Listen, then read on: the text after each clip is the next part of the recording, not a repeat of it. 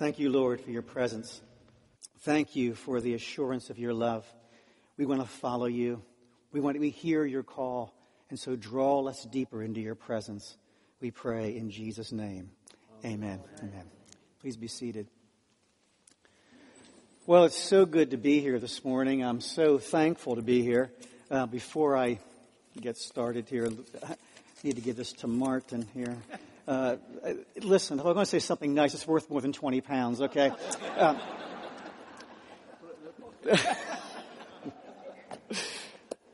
but I do, uh, I'm so thankful to be here today. It's so good to see you. It's just great to be back here in Central Hall. You're a wonderful congregation. You know that. God has blessed you richly. God has, is using you here and around the world. Uh, the significance of this church is known around the world. So God bless you and your ministry, your vision. I see you're growing. It's so wonderful. And it's great to be here among you today. Today I'm going to share with you something I think is very important about learning to walk with Jesus. I don't know what your image is about walking with Jesus. You know, we have different images. But today I'm going to share with you how important it is and one thing you can do to unlock a key for your life. You ever look for that key? Somewhere you know you can just sort of grab hold of that could really launch you into a new place? Well, today I'm going to share that key with you. And today you have a chance to activate that key for your life. You know, there are certain things we look for, ways we can look, walk with God and ways we can grow in the ways of God. And today I'm going to share with you how to really unpack an important area of your life. Here's what we're going to do today. We're going to begin with the passage we just read. It's significant. And in it, you're going to find the key words Jesus promises for your life. It is awesome. And we're going to break it down for you so you can see it word by word what it means for your life. Then I'm going to sum it up for you and give you one line I want you to remember. It'll change how you look at your walk with God. It will change how you see things. Then I'm going to show you how it applies in two areas. What Jesus will do as you unlock that key, and then we're going to activate this, this promise over our lives today. We read today in Mark chapter 1 the story of Jesus and his call of his disciples. And we see a wonderful promise here that Jesus gives an invitation, a wonderful invitation that all of us have over our lives, an invitation that he gave to his disciples. We saw it in the verses, didn't we look at in verse 17? It says, Come and follow me. I mean, it's an interesting phrase, isn't it, what Jesus says? He calls out with authority and he speaks to fellows who are fishing in the Sea of Galilee. I was at the Sea of Galilee just two weeks ago. And so he calls to those men and he calls them and speaks to them with authority. Come and follow me. If you sort of break this phrase down a little bit, we see more what Jesus is saying to them as he met them on that seashore that day. He's calling them away from how they're living. He's calling them away from their own daily activity. And that word to come means to extend toward a goal. Look, today, if you're coming to follow Jesus and to walk with Jesus, God will do something. He will stretch you toward a goal. There's a goal God has in mind. Do you realize that? Right now, over your life, over all the church, in fact, there is a goal that God has in mind. And He wants us to stretch toward that goal. He wants us to live into that goal. Andy Stanley says, look, everyone is, ends up somewhere, but few people end up somewhere on purpose. Sometimes we sort of get lost. We're sort of going through our life. We have no idea what our life is all about. Many of us as believers, we've come to believe. I remember when I came to believe and accepted Christ many years ago. It was May 10th, 1969. I became a believer in Christ. I remember it well. I'd gone to a baseball game. You know what baseball is? American sport. I went to a game. My brother was playing in game, and a pastor met me there and shared the gospel with me. I was a teenager. He told me about Jesus, and I came to believe. I heard the call Come, follow me, come out from among the crowd, come, believe toward a new goal. But as I've understood that commitment now more and more as I've walked with Him, I understand how radical it is and what Jesus says is really happening. I think many of us have lost this sense in the church, But I believe in this day and hour, God is reclaiming this message around the world. And as we reclaim the message of the heart of Jesus, we begin to see our lives in a whole new perspective. Maybe you've heard Jesus call you, call you by name. He's called you out at one point where you came to believe. He spoke into your life. You heard the voice. You came to believe in Him. But I want to tell you, there's more for your life. There's more than just that act of believing in Him. Here's what we see here in these words Mark chapter 1. After John was put in prison, Jesus went into Galilee proclaiming the good news, it says. And then he declares this The time has come. The time has come. What's that mean? The time has come. What Jesus is saying is the season has changed for planet Earth. When he came, the season on earth changes. His coming marks the dividing point in how God interacts with our lives and with history. The time has come. That word time is a word that's used for seasons. You know, a, a change of seasons has happened. And with the coming of Jesus, the seasons have changed for planet Earth. When you came to Christ, the season changed for your life. You know what? With certain seasons, we acclimate to it, don't we? I mean, when springtime comes, we, look, we expect warmer weather, some rain, but we expect things to green up. We adjust to that. When summer comes, we expect even warmer weather. We expect that it's going to become even hot on some days, even though I must confess, one of the coldest winters I ever spent with a few days I spent in summer in Stoke-on-Trent. But we expect it to be warm. And in the fall, we expect the leaves to change and things to grow cooler. And when winter comes, we all expect to go to the Caribbean. We have different expectations about what the seasons are like and how we should acclimate to them. And when Jesus called the disciples, he was calling them to dress for a new season. He was calling them to change their lives for a whole new season. And what season was it? He says this. He says, the kingdom of God is near. God's rule, God's kingdom is near. And that idea of God's kingdom being near, if you go back and look at the original language, it means that God's kingdom is now making its influence known. It actually means this. God is now taking charge. That's amazing. God is now taking charge. And when Jesus called his disciples, he was expecting them to, to reach for that, that they would reach with all their lives toward God taking charge, that they would come and follow him because they would reach toward the reality that God is now taking charge of their life and the world around them. It's an amazing thing that Jesus calls his disciples into. Their life was now to move in a different direction. I'm not sure I heard that when I came to believe. I, I sort of heard it more in a personal way. I, I didn't quite see the full impact of it. But now I realize as I look at the scripture more and more what Jesus calls our lives into, he calls us to make that decision to come. Today, maybe that's where you are. You need to come to him. You need to respond to him. Maybe your life's hard. Maybe you don't even don't know him yet, but you need to come to him. Maybe you, maybe you do know him, but maybe you've not seen it like this, that now it's time to change, that God is now taking charge. You need to move toward that in your life more so he takes more charge of your life. There's something amazing about what Jesus says. Not only does he call us to come to him, but it says that he calls us to follow him. And that means it's a, this new spiritual season that we, we start to move with him. He's the one who sets the pace. It's not just simply a decision that I make. I'm now in movement. My life is, is fully following what He wants for my life. I want you to hear this today. Jesus didn't simply call you to believe in Him. He called us on a journey to walk with Him.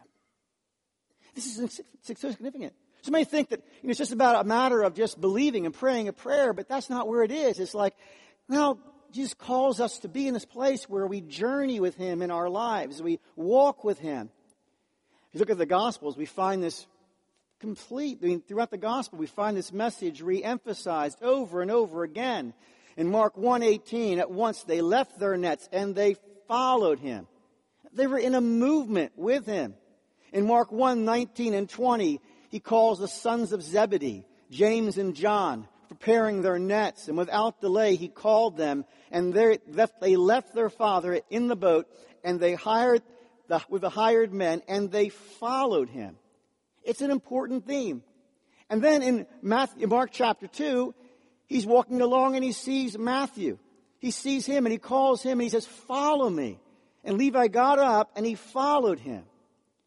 Jesus doesn't just invite us to believe in him, he invites us on a journey. And Jesus invites us on a journey to walk with Him. This is the amazing thing.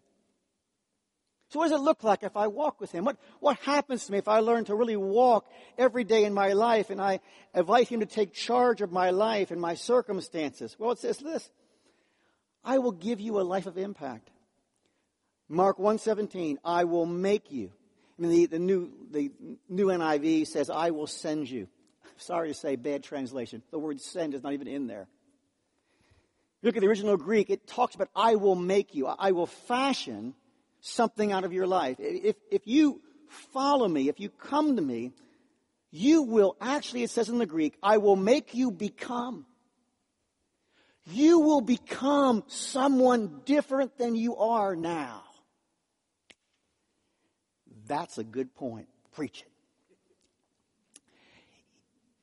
God wants us to become different people than we are today. You will become different. I'll do it to you. I'll change your life. I'll transform your life.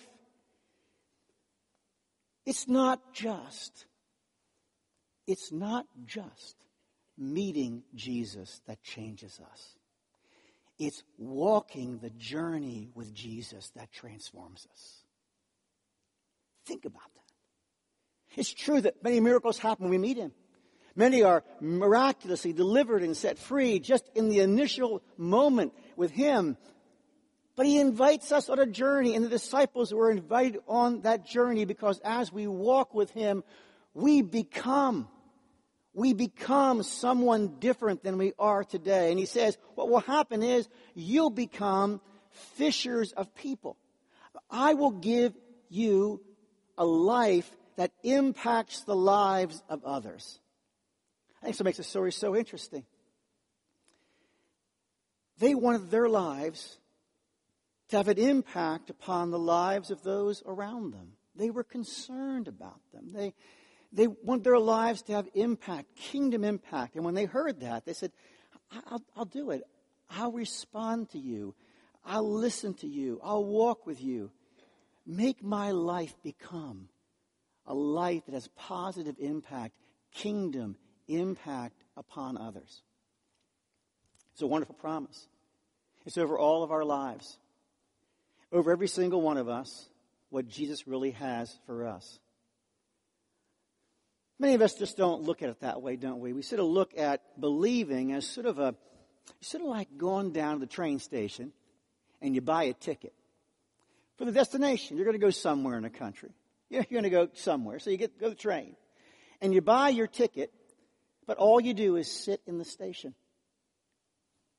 You know, there are many believers who have their ticket, but they never got on the train. Jesus never invited us to simply buy the ticket and sit in the station. He invited us to buy the ticket, get in the train, and go on the journey. Because the journey itself will transform your life. Your journey right now, maybe it's painful. Maybe you're struggling with something. Maybe it's some deep, dark struggle you have in your life. And you wonder, why is my journey like this? Maybe your family's not well and you're struggling with all kinds of issues like so many are in modern families. Maybe your children aren't living the way you'd like, or maybe your parents aren't living the way you'd like, or maybe people you love and care about are making some really bad decisions, and you, your heart's broken over them. Maybe someone you know is ill. Maybe someone you're struggling with, love, care, care about is, is struggling with illness because you care about their lives and you're wondering about the journey. Why am I on this journey? Why? Why? Why me? Why am I going through this? All of us have been through that in our lives. I have. If you believe for a moment once you become a believer in Christ, your life will be immune from disappointment and pain, you're mistaken. Someone told you the wrong thing. You're on a journey. And the journey is quite frankly this. The same journey that Jesus put his disciples on was this. Why are we on this journey?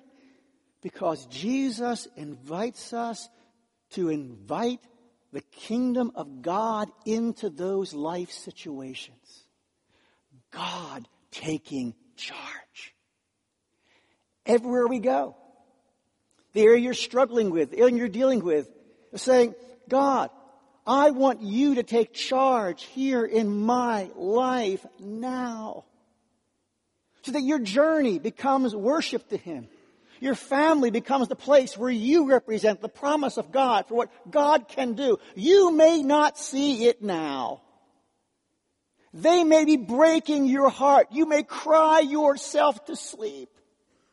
And you're wondering why. Because the journey, the journey He's invited you on is to be the person that will follow Him even into those places to say, God, I believe you can reign here. I shared last time I was here, our daughter had cancer. She was 17. I'll not forget. She graduated high school. And I have a picture of her. She's a beautiful young lady. And as she received her diploma, she, I have her having her diploma, and she's smiling. The very next day, she was going into surgery because of cancer. I know what it's like. I know what it's like to spend all night in prayer and cry out to God for a miracle. I know what it's like to be with my wife Dawn in the hospital when she's in surgery, hear my wife cry, sob like I've never heard her ever sob like that in her life. Just wail, cry out to God for our daughter. I know what it's like to be in that place, and many of us do. Why are we there on the journey? You know why? Because we're the ones in that place saying, God, I believe you are taking charge here in this moment. I trust you. I look to you. God is taking charge. And that's the journey. Journey we're all on, right? It's a journey for us. Sometimes those journeys are really high moments. He'll take us into great moments where on the walk with Him we'll experience all kinds of things. One of my favorite in walking with Christ is these wonderful experiences he gives us just to be with him. Like the disciples in the Mount of Transfiguration. I mean, wasn't it awesome? They had this wonderful, amazing encounter. They, they saw Christ in all of his glory. It was fantastic. You have moments like that. You have moments and spiritual encounters where you'll say, I tell you what, it can't get any better than this. I mean, this is so wonderful and so glorious. I can't believe it. It's so amazing. And we have these wonderful encounters with God and as He disciples us and teaches us as we walk the journey. And in those encounters, He leads us and guides us and speaks to us. This is He led Peter and James and John up to that high mountain where all this glorious stuff took place. But in that wonderful encounter, he was showing them who he was. See, you may be sitting here this morning and saying, I remember a day in my life and I had a glorious encounter with Jesus. I was living in my home in Africa. I was living in, here in London. I, I went to this meeting. I went to this time prayer and I experienced the presence of Christ. But my life right now is so, so un, connected, disconnected to that wonderful encounter. What, what is a, my life about? How, how is my journey going like this? How could it unfold like this? I had a wonderful, glorious encounter and now my life is in shambles. It's the journey. So, what does God teach us? See, God knew one day you'd have that moment you're going through now. And when you had that glorious encounter with Him and that worship in that place, maybe here or some other place in the world, where God spoke to your life, He knew there He could download into your life the truth He wanted you to remember now. And often our lives are just open in certain parts of our life. It's not that our lives are disconnected from the moment we met Him or the glorious things He showed us, but that God wants us to remember who He is in our difficult times. And we say, Yes, I remember that time on the mountain, but here in this valley of my life, I believe you can take charge because you showed me one day in my life how glorious you were. It's part of the journey. But not just that. Part of the journey will look like this. The journey is one where your faith will be tested. It's just the way it is. Think of the story of Peter. Eh, Peter was led by Christ, right? Led to the mountain, the Mount Transfiguration. It was high point. And then he comes to this real low point. And Jesus says to him at one point, he says, Look, Satan wants to sift you like wheat. He wants to sift you like wheat.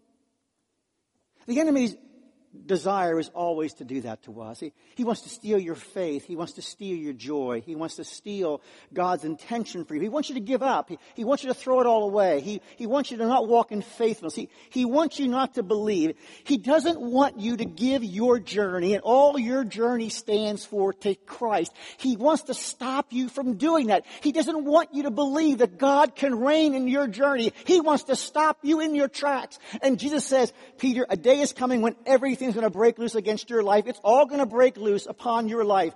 And you're going to feel like quitting. You're going to feel like giving up. You're going to hate yourself for it. You're going to be so embarrassed by what you've done, so ashamed, so full of guilt. You're going to feel like quitting. But I'm praying for you, Peter. I'm praying that your faith will not fail.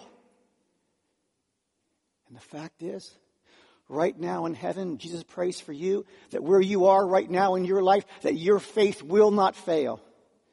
But faith will well up inside your life and you'll claim the journey and say, this whole journey of my life belongs to Him. Not simply a prayer in a meeting one day in a church that I prayed, but my whole life belongs to Him. My ups, my downs, my ins, my outs, the times when I had abundance, the time I have nothing, it all belongs to Him. And my prayer that my life will show in everything, Jesus is taking charge. Man, think about the promise. Think about the promise that Jesus offers our lives, the potential that's there for us. Don't you think it's interesting? Do you remember the earliest name given to Christians? They weren't called Christians. It's found in the book of Acts. They were called people of the way. They were followers. They simply walked it. They simply lived it every day in their everyday walk.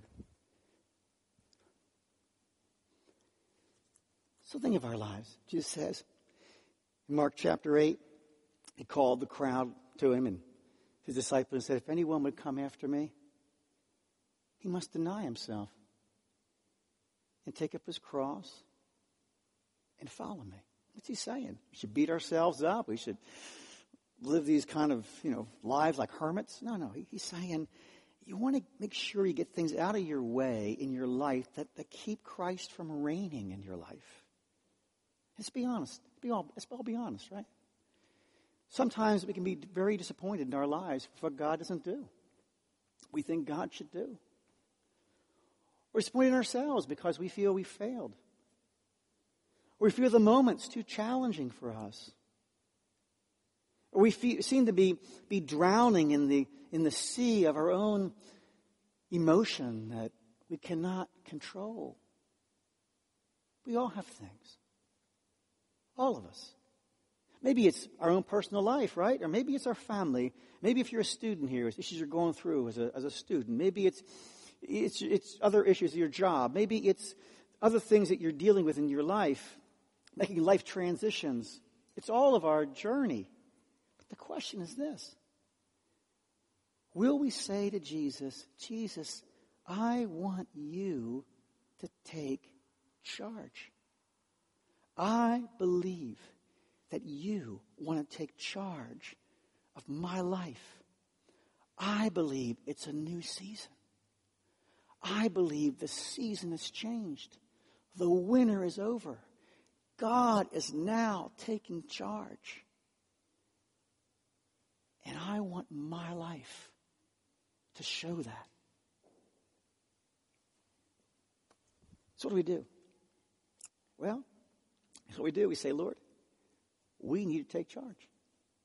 We want you to take charge in our lives. And here's what I'm going to ask you to do. See, I think faith has to be activated. Those disciples left their nets. They left their everyday task and they got up and they moved. And they moved towards something.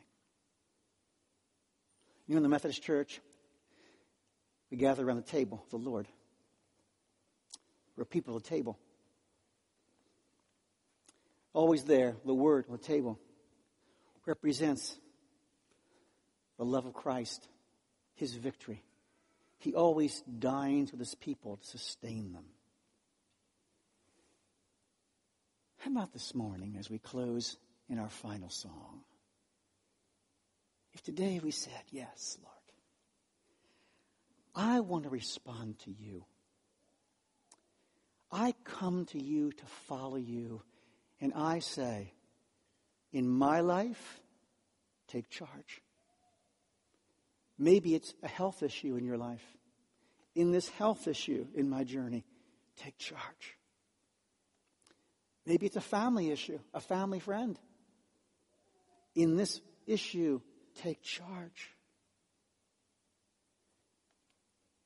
Let's pray together.